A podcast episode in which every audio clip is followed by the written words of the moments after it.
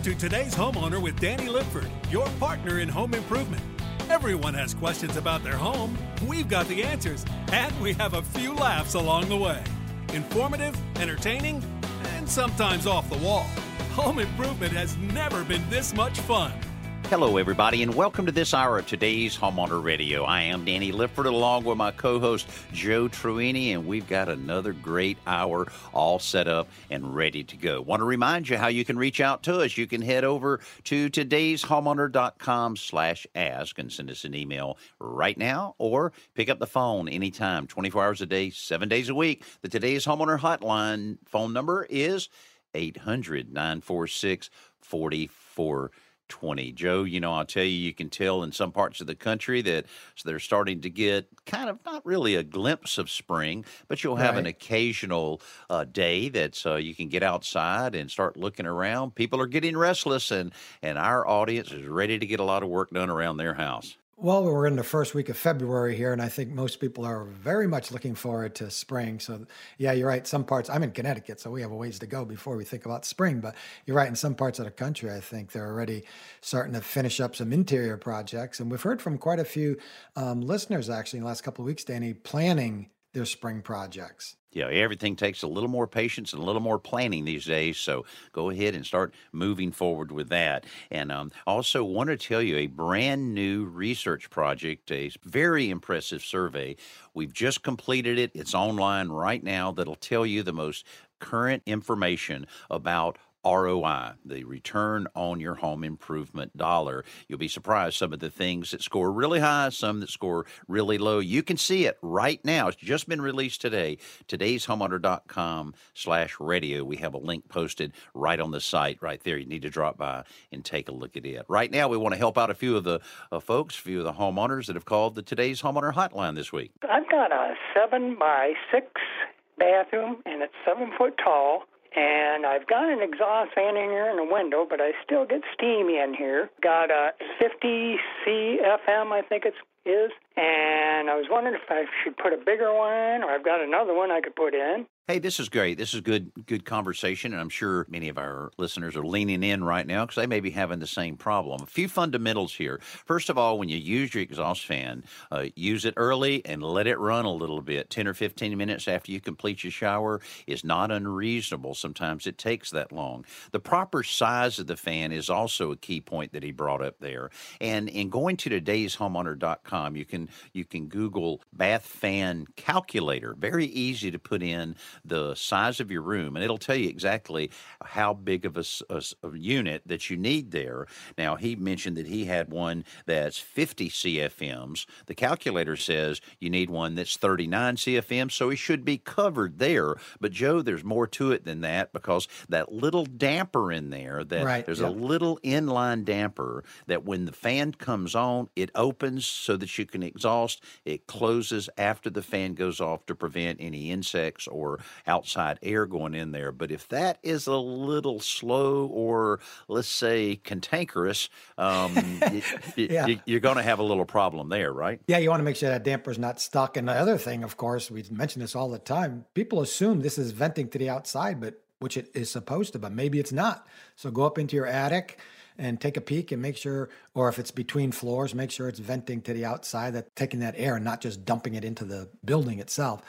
Um, but yeah, you have to take down that little grill. It usually just pops right down, turn on the fan. The other thing, Danny, we haven't mentioned this in a while, but a good way to check to see if your fan's got sufficient draw of air you know make sure the grill is in place and take just one piece of toilet tissue paper or just facial tissue turn on the fan hold it up it should suck that paper off of your hand and hold it against the grill if it doesn't have enough power to hold up a single sheet of toilet paper then there's an issue and yeah i would certainly replace the fan um, he is covered with the 50 CFM, but just barely. You can upgrade these days, Danny. They have fans that go on automatically and they have lights. I think some even have don't they play music or something? What are you, what are you talking yeah. about? Uh, oh, yeah. Well, with the uh, MP3 players, Bluetooth Right. enabled, and all of that. Oh, yeah, ab- absolutely. If the fan, and this is a case with anybody, is is in a bathroom that gets used a lot, and it is over ten or fifteen years old, go ahead and change it out. They have these little quick kits that you can Right. pull out just from the inside. You never have to get in the attic. You end up with fifty percent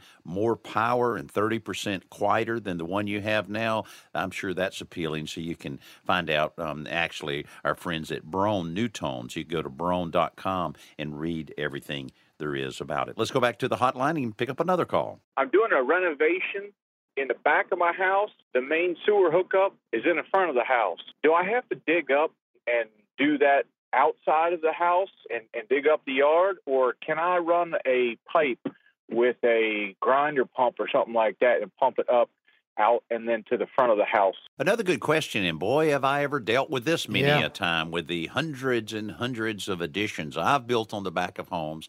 Almost all of them have a need for sewer with some type of plumbing going in there. The most common way that it's done is first of all, you dig up where you're going to connect to the front in the front. So if you have a drain there, so a lot of times the plumber will go right to the edge of the street because that's the lowest point on the gravity fed drain coming out of the house out to the street. Now you dig that out there, and then you have to use a builder's level, an electronic level, to be able to shoot shoot a grade, knowing how deep that is and how uh, at what height you're coming out of the slab, the the amount of footage from point A to point B, and then I think it's a quarter inch per 10 foot slope that you have to have. It's much more subtle than you might think. That has to be calculated, which is fairly easy, and that tells you whether or not you can simply connect to that line without any type of grinder pump or anything along the way to make sure that all of the waste gets to that um, outlet out there. A good experienced plumber that has done a lot of renovation work will do this instinctively, very easy for him to determine that before you start building so that you know what's ahead. Now, Joe, that goes with, uh, you know, goes without saying. You got to have a good way to get from the backyard to the front yard. So hopefully it's not all concrete between here and there. But boy, that is one scenario I have done hundreds of times. And that's assuming that the new addition in the back isn't at a lower elevation, in which case you're definitely going to have to pump it up because there's no other way. Because this is, as Danny said, all just gravity fed ordinarily. So, uh, yeah, I think pump is typically only needed when, you know, you're lower than wherever that meets the street, lower than that. And, you know, hopefully you got a nice level lot or maybe it's a little higher. So it won't be an issue. Let's get one more call before we go to break. We have a brick home. It has three layers of brick for the walls, and on the inside, they never put a wood structure up. They just plastered over. It's about three quarter inches thick, and trying to figure out how to get this plaster off easy or insulate from the inside. That's almost one of those, Joe, that if you find out a way, let us know because we don't know a way. Uh, well, the thing about it is when you, and I know exactly this type of situation, it must be a Yep. fairly old home. Yeah, it But you know, you have brick and it's going to be porous. You put something like plaster on it, and boy, it becomes part of that brick. So to chip it all off, the problem with once you do chip it all off, what do you have there? You you've gained three quarters of an inch, but boy, do you do you have a, a rough, messy uh, place to deal with there. I think I'd forget about the three quarter inch. I think I'd put two by fours flat on the wall, insulate between the two by fours with um, inch and a half foam, and then go over it with drywall. You're not going to miss that little bit of the space in the room, uh, but because uh, I think chipping off on it, um, Yeah. ah, boy, I just don't know what kind of surface you would end up with on that. Well, you're going to wind up with a relatively rough brick surface, which might be kind of a cool look in part of a house. I'm not sure. Um, but yeah, if you want, if you need to remove the plaster, the way you do it, the way the professionals do it, is with a a, a drill, a special drill called an SDS drill. And they're pretty expensive, so you'd rent one, but it speeds up the job immeasurably. SDS stands for slotted drive system because the drill bit has slots in it that lock onto the drill. Anyway, what you want to do is get it with a wide chisel bit, and just within minutes, you can clear all that. Obviously, you want to wear safety glasses and hearing protection and dust mask, but that's about the only way. It's not. It's not quiet it's not neat, but it's a pretty quick and quick way to do it with, uh, you know, you're not going to do it by hand. So this is the way to do it with an SDS drill. It might be you want to go rent one and just give it a try a little bit, knowing that you can take the drill back very quickly and just see how well it works. And that might be a solution as well. Hope we've been able to help you out on that. We're going to take a short break here on today's Homeowner Radio. We'll be right back.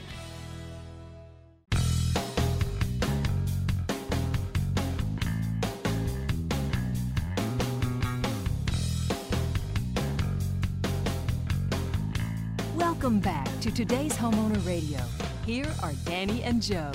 The Today's Homeowner Radio show is heard on some amazing radio stations all over the country. We're so proud of all of our stations, including this one, KLCJ 104.1 FM in Lake Charles, Louisiana. Special hello to everybody there in Louisiana. Would love to hear from you. You can pick up the phone right now and call us 800 946 4420 or go to today'shomeowner.com slash ask to send us an email. And uh, we have some great emails here. A lot of people are thinking about all kinds of things to, to do coming up here when the weather gets a little bit better. This one came in uh, from Marianne. She says, My patio and pool deck has aggregate concrete that is very difficult for my grandchildren to walk on. What type of cover would you put over this? You know, washed aggregate, or commonly called exposed gravel, um, is where you, have seen it a, a lot in commercial situations as well as residential patios, where basically when the concrete's poured, you expose the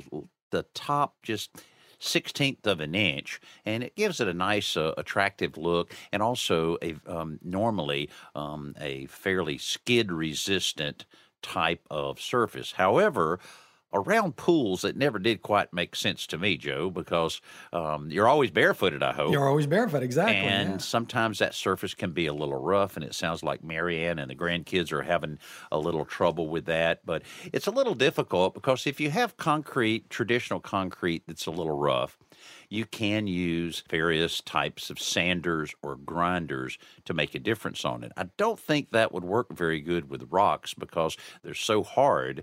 You might get a little bit of a shine out of it and a little little bit of a smoothness out of it, but I don't believe you're going to get what you want. But if you recap it and completely seal over it, then the beauty of that finish goes away and you just have to realize it's going to be a completely different look. But i right. think the only way to really get that smooth is to um, to, to do what we're talking about with using some of the quikrete recap and resurface the entire thing. But i also wonder joe if you got it really really clean right. and you use some of the thicker type of exterior sealer maybe not the mm-hmm. a silicone base that's very right. very thin, but something that would give you just a little bit of a build up so that the rocks don't hurt those little feet as much. You think that might be a possibility? Yeah, I think if the aggregate wasn't exposed very much, you might be able to get away with that. But this sounds like it's probably exposed a lot, and it might be might not be pea gravel, which is smooth and rounded, so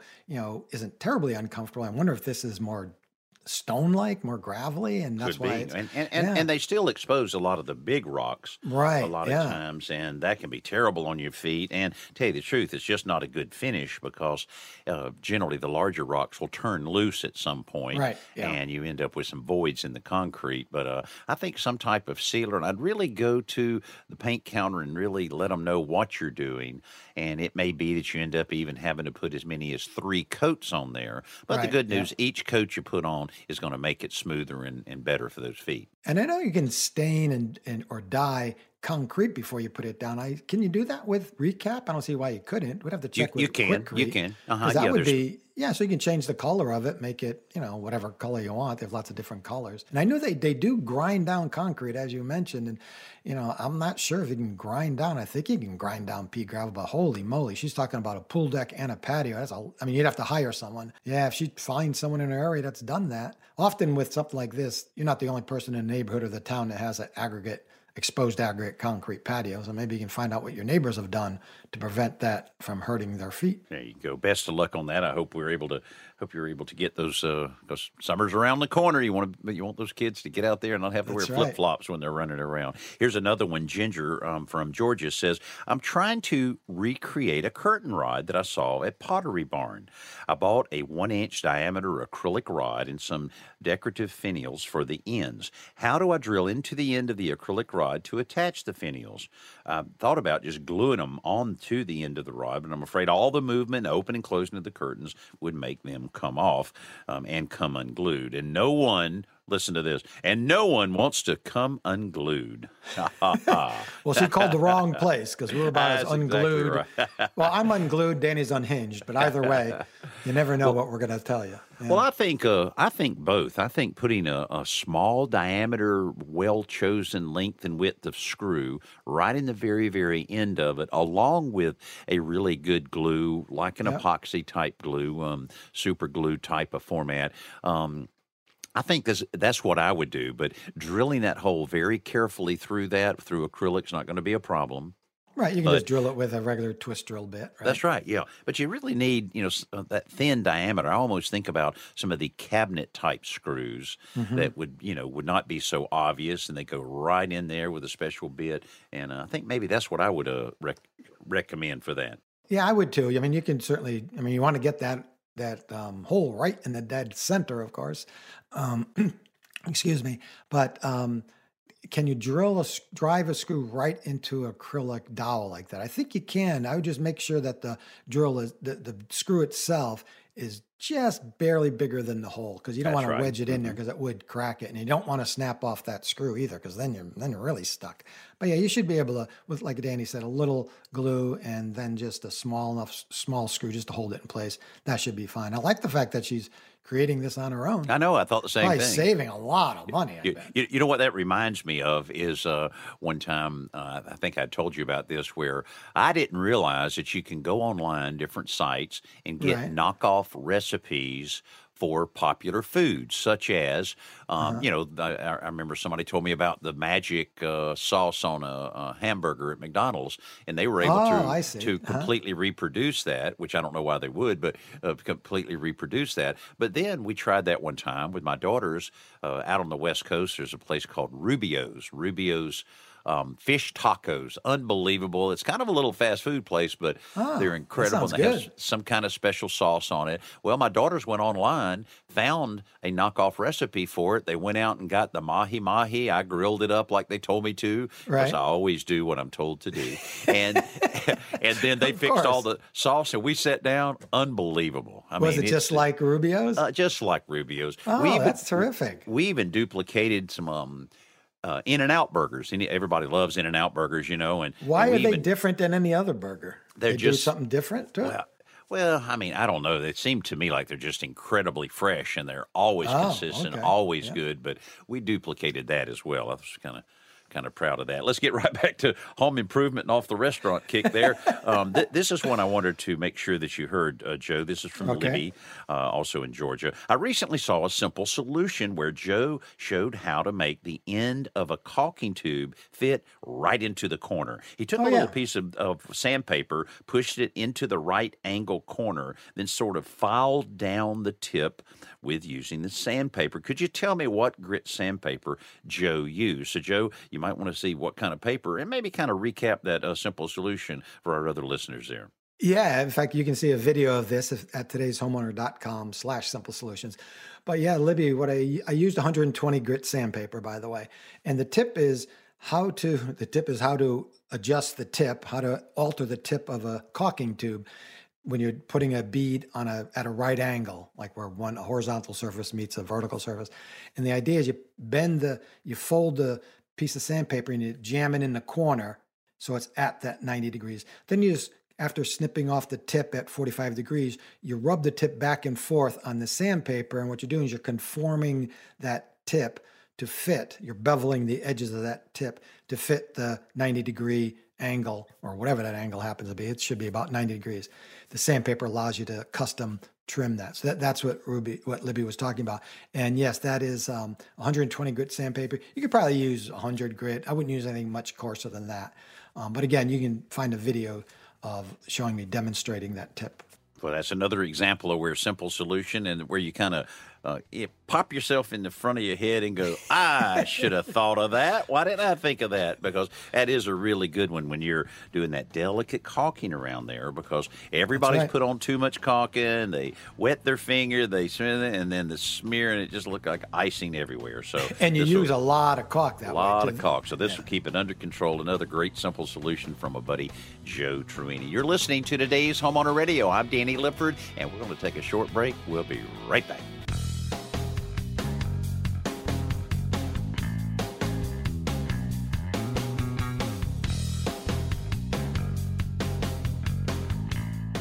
Welcome back to today's Homeowner Radio. Here are Danny and Joe. Are you currently receiving the Today's Homeowner e-newsletter? We certainly hope you do. And if not, why don't you go to today'shomeowner.com slash newsletter and sign up today. It's completely free, and you'll receive in your inbox once a week the latest, greatest, most current home improvement information that can really help you around your home that you'll find anywhere. That's today'shomeowner.com slash newsletter. Been getting a lot of great calls. We have one now from Greg in Minnesota. Greg, welcome to the show. Uh, I see by my notes here you've been doing a little painting, huh? In indoor projects, Danny. Oh, good for you. There you go. I'm, yeah, I, I doubt um, painting the outside of the house would be very, very good in Minnesota right now. yeah. Well, tell us what we can help you with. Well, I I'm painting the interior walls, and I when I paint, I buy the best brushes I can, That's Good. and Yeah. I when I'm done between um well between breaks and so forth, I wash them out and uh, clean them up really well. But what I've noticed is that the bristles near that metal band that connects it to the wooden handle, Mm-hmm. it starts caking up in there.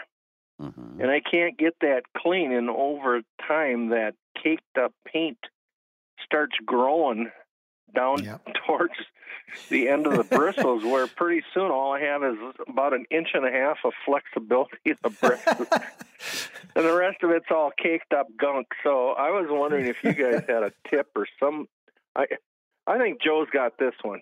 Yeah, yeah. Joe, Joe definitely has this. When we, uh, Joe's been able to share uh, a lot of painting tips over the years, and a lot of it has to do with with brushes and keeping them Yeah, clean and that kind of thing. Uh, J- Joe, what do you say to Greg here on trying to reclaim some of those paint brushes and keep that from happening again? Yeah, that's not that's a pretty common problem, and there are several simple solutions. And one of the first thing, um, you know, I always tell people, as you did in this case, you buy really good paintbrushes and take care of them.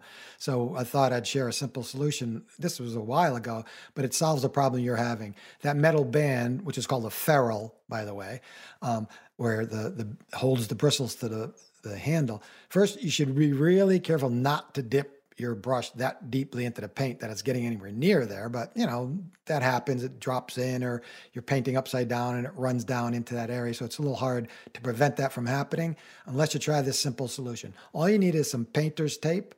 Um, I usually use two inch wide painter's tape, but I guess you could use narrower ones if you have it.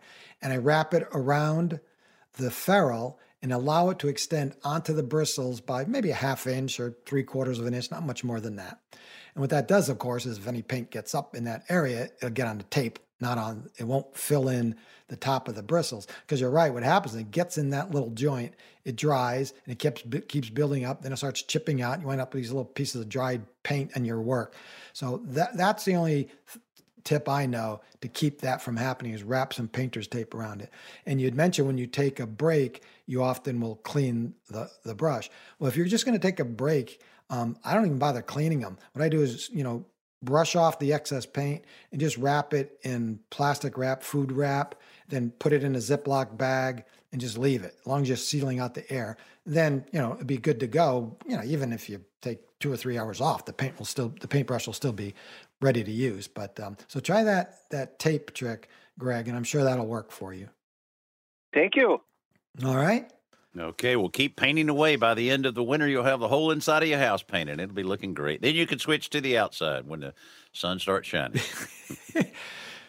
I agree. Thanks so much for being with us here on today's Homeowner Radio. Let's go to an email right now. If you'd like to send us an email, we'd sure love to get one from you. You can send one at today'shomeowner.com slash ask. This one came in from Tony. I remodeled our kitchen with IKEA cabinets. I'm satisfied with the results, but now I'm a little puzzled on how to attach my quarter round shoe molding around the bottom of the base cabinets. I think the kick plates are made of some kind of plastic composite, and the floor is laminate flooring on concrete. Can I use a brad nailer and shoot through the kick plate, or will that crack it? What do you think on that, Joe? I mean, you know, uh, I, I, have installed a lot of shoe molding using um, construction adhesive. Right. Just um, you get a good construction adhesive like Titebond, and you apply it to it. Let it maybe air dry for thirty seconds, and put it in place. Yep it pretty much uh, will hold up as long as you need to. But what if he wanted to put a nail or two with his brad nailer? You think he can get away with going through the shoe molding and into that toe kick? He certainly could, and I'm not exactly sure what a plastic composite kick plate is. I, I mean, I I'm not even sure why it would be made out of that. The whole cabinetry is made out of IKEA. It's typically some kind of particle board with veneer on it. Um, well, there's one way to find out.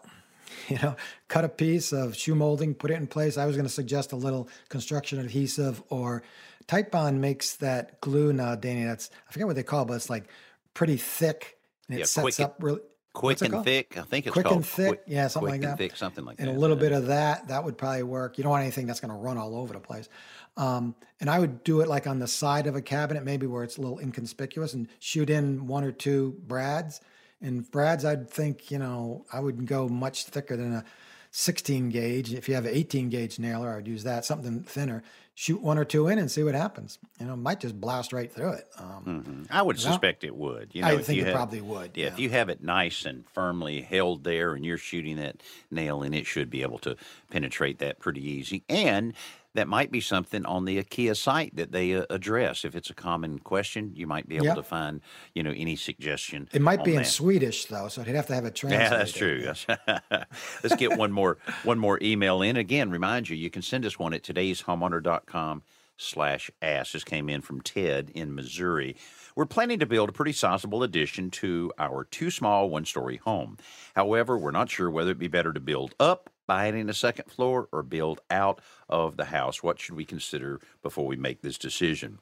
Well, vast majority of the time, Ted, it is much uh, cheaper to build out instead of up. And the reason I say that is the um, need to install a staircase. A staircase, a legal code compliant staircase takes up a lot of room. Right. And unless yep. you have um, plenty of room for that travel of that staircase going up, then you're going to be taking away a sizable amount of your existing square footage to create the square footage up ahead. So if you have the room um, and the, your lot size is big enough, then I would consider building it out. It's a traditional one story home. Just let it be a slightly larger one story home. And that generally is what I have found by building thousands of additions over the years that that is the best way to go. And you can also get a architectural designer or architect to advise you a little bit because I'm sure they've dealt with both issues, you know, maybe even in your neighborhood there to be able to see what would be the most economical way of doing that. Hey, coming up, we're going to be doing more more um, of our emails as well as a simple solutions right around the corner. Don't go anywhere. You're listening to today's Homeowner Radio.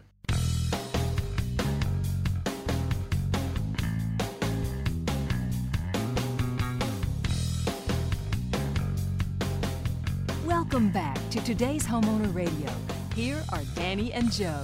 And certainly welcome back. We certainly appreciate you being with us. And, you know, we've got such a great audience and great group of listeners all over the country that uh, are really involved in their home. That's why we have so much fun in trying to help out the process and point you in the right direction, share with you a lot of the things that have worked for Joe and I over the many, many years that we've been in it. So it's a win win for everybody. So let's go right to our email stack here. And again, if you'd like to send us one, today'shomeowner.com slash ask. This came in from Clarence in Kentucky. Would it help to steam the curled edges of peeling wallpaper before trying to glue them back down? These edges seem to have a memory and they want to curl back no matter how good my glue is. Just wanted to know. Uh, steaming may help uh, remove the memory of the wallpaper um, that you know it might have. The only problem with that, Joe, I, I mean, I, I, certainly can relate to this. That right. you know, yep. steaming it, injecting some moisture in it is going to make it more pliable. But um, I found guess, that guess it, what else it's going to do though? It's going to remove the wallpaper. right. You know, so it's uh, I'd be real hesitant on steam. Now, a spray bottle. Uh, mm-hmm. where you sparingly put a little bit of water on it and you push it a little bit, move it a little bit um, to try to uh, you know even it out. The problem is you can't glue. Uh, well, you, you, could put some wallpaper paste under there. I started to say right, you can't glue yeah. wet paper, but you know you might be able to use a, a wallpaper paste that uh, will will be okay if there's a little bit of moisture there. Uh, again, that'll make it more pliable. To put plenty of that on it, push it in place, rub it, take that plastic six inch drywall knife and just keep yeah. scraping that and scraping it down. Problem then is it still may retain that memory and peel back off after it dries because uh, it's hard to, you know, I put painter's tape on it and I still yeah. would recommend that might be a, a good thing to put like a three quarter inch or one inch tape right over it to help one side hold the other. But sometimes uh, you just have to know that that wallpaper is going to end up coming down because it, it is really hard to get something that's already curling to lay back down flat. Yeah, I was thinking the same thing. Yeah, steam using a steamer. You know, my concern would be it would loosen up all the wallpaper you're, you're touching with steam. Um, so you could try uh, I thought if you, I wonder if you soaked a sponge or a thick cloth in some really hot water, um, wring it out, then press it to the curled edges and hold it there for a few seconds. So you won't be introducing much water, but you might be introdu- introducing just enough warmth and steam that it'll soften that curled edge enough. And then you glue it, press it down. And you really should use a wallpaper seam roller, which is just a little handle with a roller that's pretty narrow. Just roll it back and forth, back and forth, and hopefully that'll settle it down. I'm not sure what kind of wallpaper this is. I assume it's paper as opposed to vinyl because paper would really hold that curl. I think the challenge would indeed be okay, once you get it flat, is it going to stay flat while that glue dries? Um, and I guess you know you have to try it and find out. Because you know, if you try to apply some heat, even with a hair dryer, it's drying it too rapidly, yeah, and yeah. it may just cause it to curl right back curl up. it back but, up, yeah. But uh, but I would take a good quality uh, wallpaper paste, give it a try, wet it down a little bit, and just be patient and keep move. You know, keep dragging it down flat, dragging it down flat. Put a little tape on it, see what happens. Do a little test on it this afternoon and uh, see if it actually. You can always hang a picture over it. That's all. yeah, or hang a picture over it. Get a picture of Danny in a nice frame and just hang it over there. We're happy to send you one. There you go. Hey, let's go uh, one more email here. Jackson in Salem, Oregon. We have a problem with our exterior French doors. When it rains really hard, water hits the glass runs down the doors and comes inside and beneath the doors. We've installed metal flashing, but it's not helping. What can you do to solve this problem? Well, I would certainly hmm. get a hold of this one pretty quickly because, yeah.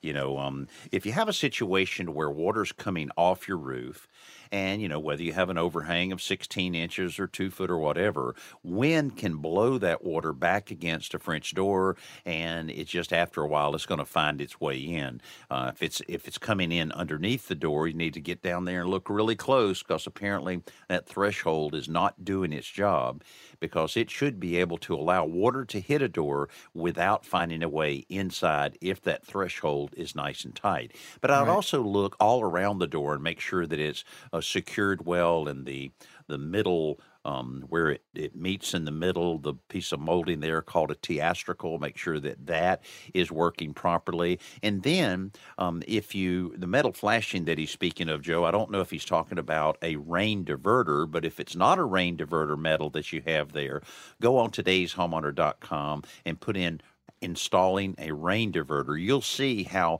we did the exact thing over a set of French doors that solved the problem these homeowners have by simply installing a seven foot piece of metal. Uh, kind of tilting it just a little bit to divert the water away from the doors and off to a safe area, and that worked perfectly. So, um, just um, some simple things to go with on that. Yeah, the flashing is often designed to keep water from going under the door and coming in. In this case, it sounds like it might be coming in from the threshold itself. All right, just take a close look. I'm sure you can find exactly where that water's coming in, but a good, another good proactive homeowner. Hey, you're listening to today's Homeowner Radio. When we come back, yeah, it's simple solution time. Don't go anywhere.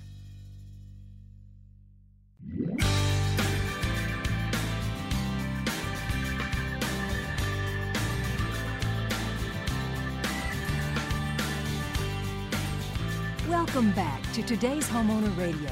Here are Danny and Joe.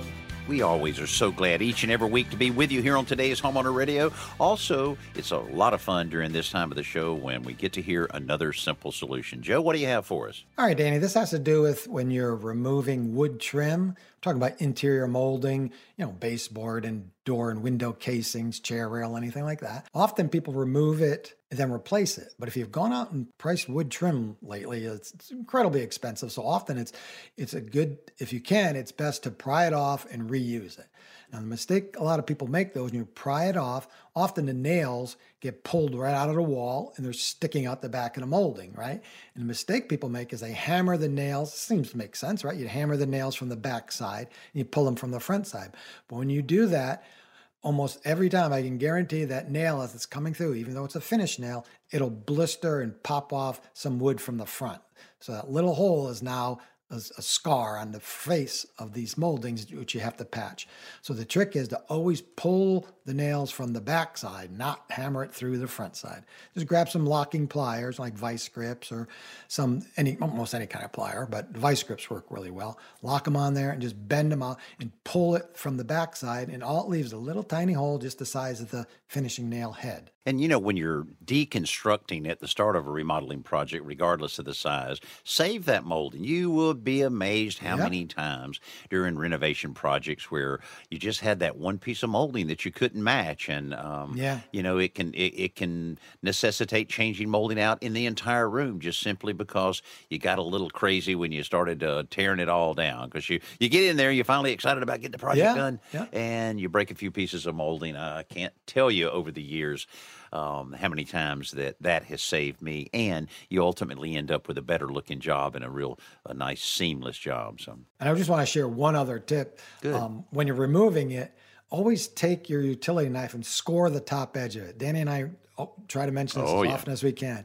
because mm-hmm. there's either caulking there, or even if there's just paint. Sometimes that paint the caulking certainly, but sometimes even the paint. If you pull off that molding without without scoring that surface, it'll pull the face off the drywall. Mm-hmm. And then you've got another big mess. So right, right. Run a run a utility knife along the top there, just to sever that, so the top edge of that molding will break free cleanly. Another example of just slow down a little bit. That's just right. slow down when you're starting doing that and end up saving you a lot of money and make the job a whole lot better. Hey, I want to remind you what you can see on the Today's Homeowner television show this weekend. It's a project that we called a closet divided. Pretty cool, good sized closet. Had a wall right down the middle. One side was his, one side was hers. Different needs, different type of clothes, and we were able to customize each side using just regular materials that you can pick up at Home Depot Depot was very easy, and the homeowners were so much fun to deal with. You'll get a kick out of this show if you can uh, take a look at it this weekend. We also did a very unique through the wall hamper that also served as a linen cabinet. You'll have to see this. I mean, we bought a door for two dollars, little cabinet what? door. Two dollars? Two dollars. Wow. And you know, okay. going to, at Habitat's, we wanted to show how you could reuse a lot right. of things like that. Wow. And uh, it really turned out well and very practical. Now, it, that won't work for everybody. This particular closet backed right up to the laundry room and had just the right space we needed, but that was unique. But you can see some of the other things that we did again by just using traditional materials and a few um, stock cabinets, and really did a great job. Again, my daughter Chelsea, my co-host of my television show, uh, always has some great ideas that can utilize that space. Because that's what you're trying to do anytime you're reorganizing a closet. You're trying to utilize all that space that's there. And I can tell you, just that traditional five foot rod running around, um, which is done all the time, is not the best way to use that closet. So hope you're able to tune in and check all of that out. You know, we really appreciate you being with us each and every week here on today's Homeowner Radio. That pretty much wraps up the show for this week. I'm Danny Lipford along with my co host Joe Truini and our wonderful engineer producer Corey Wilson and Jacob Scarborough. We appreciate everything that everybody does. And from the whole Today's Homeowner family, we hope to see you next week. Have a great week.